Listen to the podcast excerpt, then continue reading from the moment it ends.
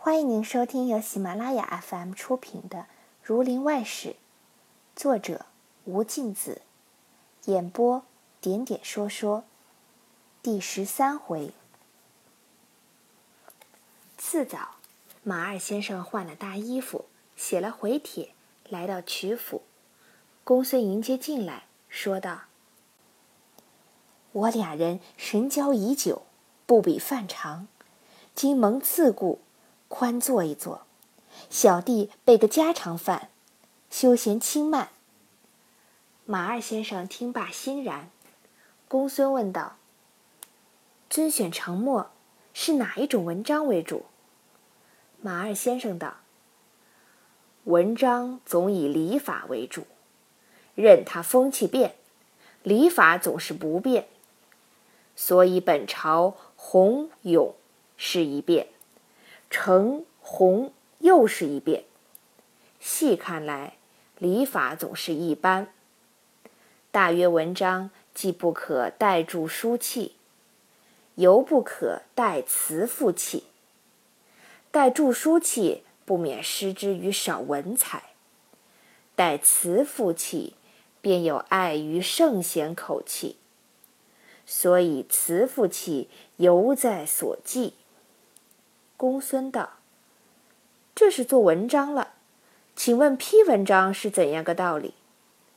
马二先生道：“也是全不可带词赋起。小弟每常见前辈批语，有些风花雪月的字样，被那些后生们看见，便要想到诗词歌赋那条路上去，便要坏了心术。”古人说得好：“作文之心如人目，凡人目中尘土屑固不可有，及金玉屑又是着得的吗？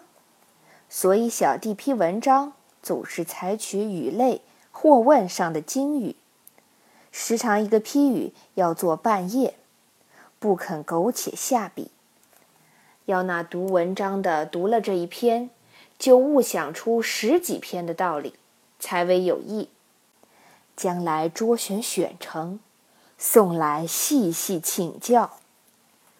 说着，里面捧出饭来，果是家常肴馔：一碗炖鸭，一碗煮鸡，一尾鱼，一大碗煨得稀烂的猪肉。马二先生食量颇高，举起箸来向公孙道：“你我知己相逢。”不做客套，这鱼且不必动，倒是肉好。当下吃了四碗饭，将一大碗烂肉吃得干干净净。里面听见又添出一碗来，连汤都吃完了。抬开桌子，绰名清淡。马二先生问道：“先生名门，有这般大才，酒已该高发了。”因甚困守在此？公孙道：“小弟因先君见备的早，在先祖膝下料理些家务，所以不曾致力于举业。”马二先生道：“你这就差了。举业二字是从古及今人人必要做的，就如孔子生在春秋时候，那时用言阳行举做官。”故孔子只讲得个言寡尤，行寡悔，路在其中。这便是孔子的举业。讲到战国时，以游说做官，所以孟子立说齐梁，这便是孟子的举业。到汉朝用贤良方正开科，所以公孙弘、董仲舒举贤良方正，这便是汉人的举业。到唐朝用诗赋取士，他们若讲孔孟的话，就没有官做了，所以唐人都会做几句诗，这便是唐人的举业。到宋朝又好了，都用的是些理学的人做官，所以程朱就讲理学，这便是宋人的举业。到本朝用文章取上，这是极好的法则，就是夫子在而今。也要念文章做举业，断不讲那言寡尤、行寡悔的话，何也？就日日讲究言寡尤，行寡悔，哪个给你官做？孔子的道也就不行了。一席话说的瞿公孙如梦方醒，又留他吃了晚饭，结为性命之交，相别而去。自此日日往来。那日在文海楼彼此会着，看见刻的墨卷上目录摆在桌上，上写着“立科墨卷池韵”，下面一行刻着“楚州马敬纯上士评选”。瞿公孙笑着向他说道：“请教先生，不知尊选上面可好添上小弟一个名字，与先生同选，以副纪委。”马二先生正色道：“这个是有个道理的，占封面亦非容易之事。就是小弟全亏几十年考校的高，有些虚名，所以他们来请。难道先生这样大名还占不得封面？只是你我两个，只可独占，不可合占。其中有个缘故。”瞿公孙道。是何缘故？马二先生道：“这事不过是名利二者。小弟一不肯自己坏了名，自认作趋利。假若把你先生写在第二名，那些世俗人就疑惑刻资出自先生，小弟岂不是个利徒了？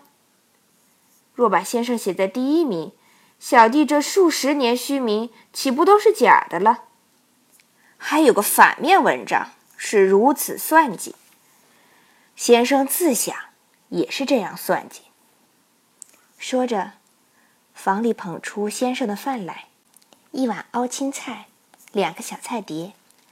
马二先生道：“这没菜的饭不好留先生用，奈何？”瞿公孙道：“这个何妨？”但我晓得长兄先生也是吃不惯素饭的，我这里带的有银子，忙取出一块来，叫店主人家的二汉买了一碗熟肉来，两人同吃了。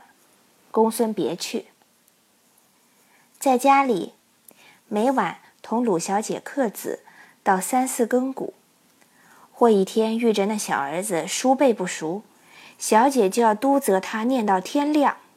倒先打发公孙到书房里去睡。双红这小丫头在旁递茶递水，极其小心。她会念诗，常拿些诗来求讲。公孙也略替她讲讲。因心里喜她殷勤，就把收的王官茶的个旧枕箱，把与他成花针线。又无意中把遇见王官茶这一件事向他说了。不想换成这奴才，小时同他有约，竟大胆走到嘉兴，把这丫头拐了去。公孙知道大怒，报了秀水县，出批文拿了回来。两口子看守在差人家，央人来求公孙，情愿出几十两银子与公孙做丫头的身价，求赏与他做老婆。公孙断然不依，差人要带着换成回关。少不得打一顿板子，把丫头断了回来。一回两回诈他的银子，换成的银子使完，衣服都当尽了。那晚在差人家，两口子商议，要把这个旧枕箱拿出去卖几十个钱来买饭吃。双红是个丫头家，不知人事，向换成说道：“这箱子是一位做大官的。”老爷的，想是值的银子多，几十个钱卖了，岂不可惜？换成问：“是瞿老爷的，是卢老爷的？”丫头道：“都不是。说这官比瞿太爷的官大多着哩。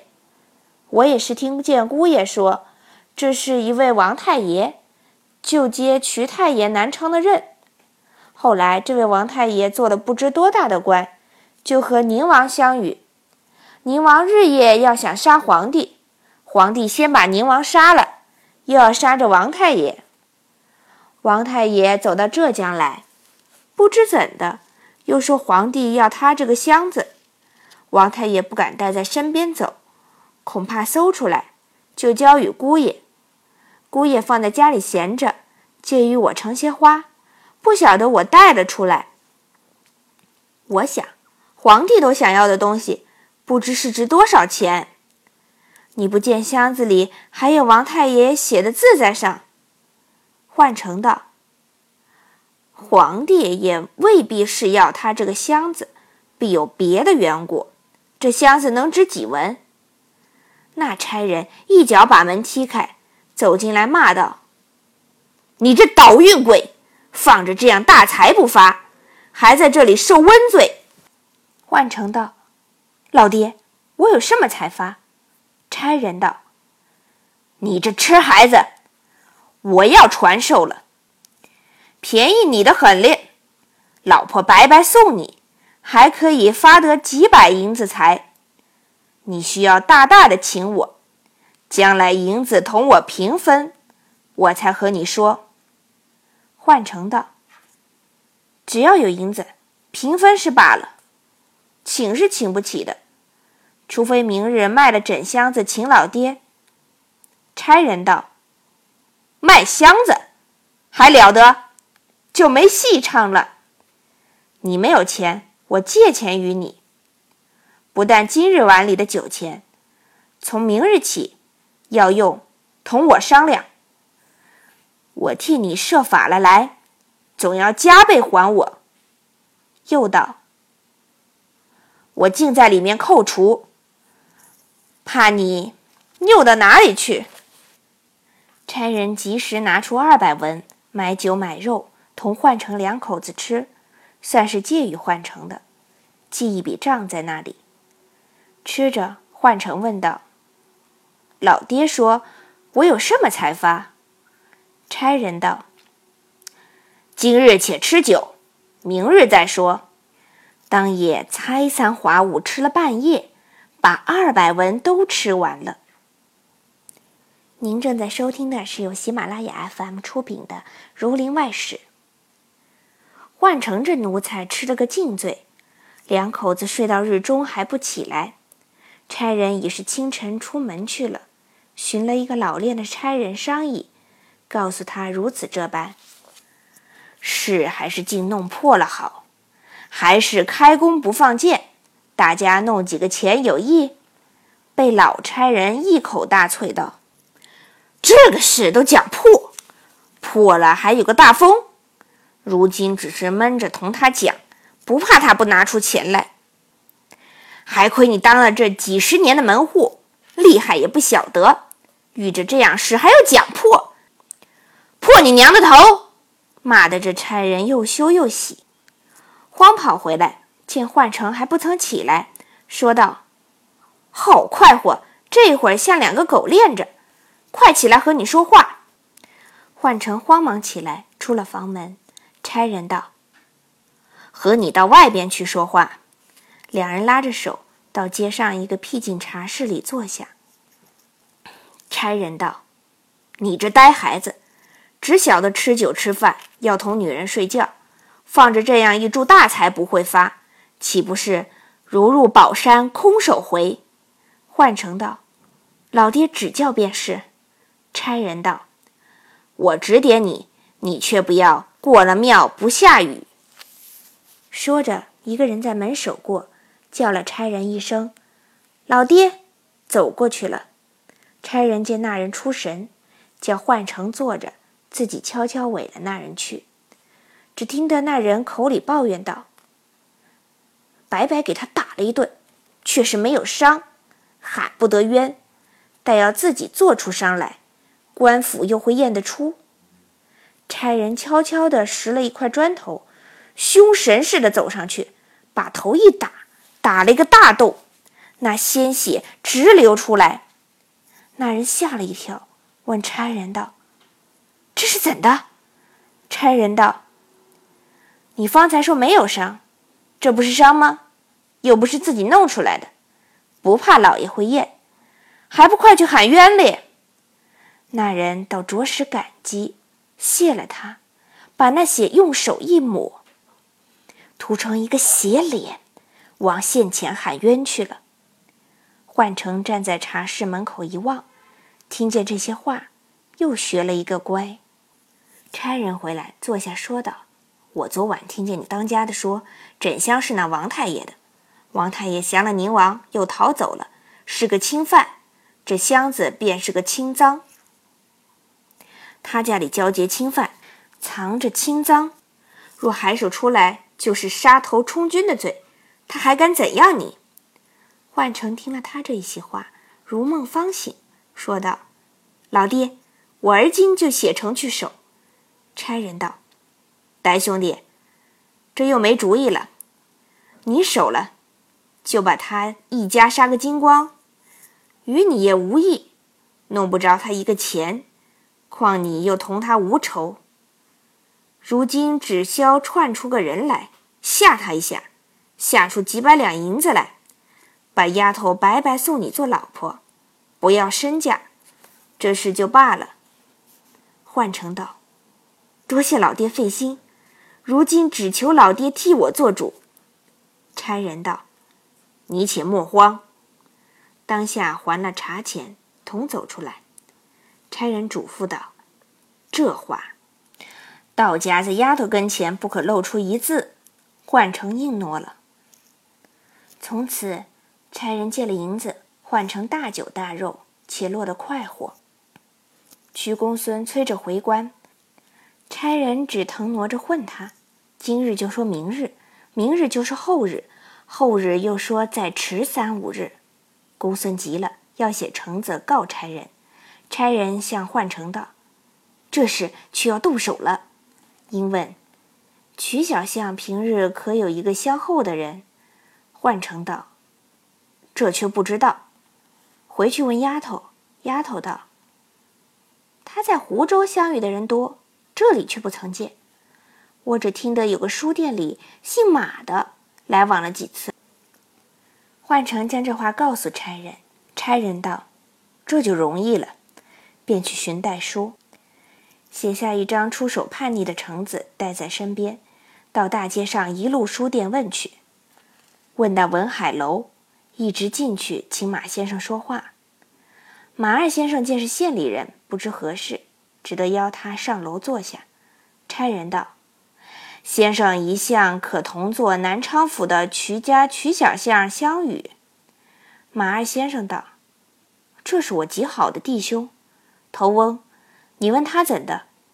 差人两边一望道：“这里没有外人吗？”马二先生道：“没有。”把座子移进跟前，拿出这张橙子来与马二先生看，道：“他家竟有这件事。我们宫门里好修行，所以通个信给他，早为料理，怎肯坏这个良心？”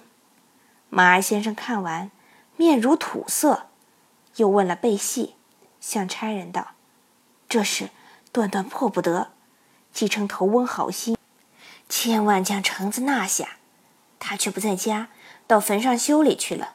等他来时商议。差人道：“他今日就要递，这是犯关节的事，谁人敢纳？”马二先生慌了，道：“这个如何了得？”差人道：“先生，你一个子曰行的人，怎这样没主意？自古钱到公事办，火到猪头烂。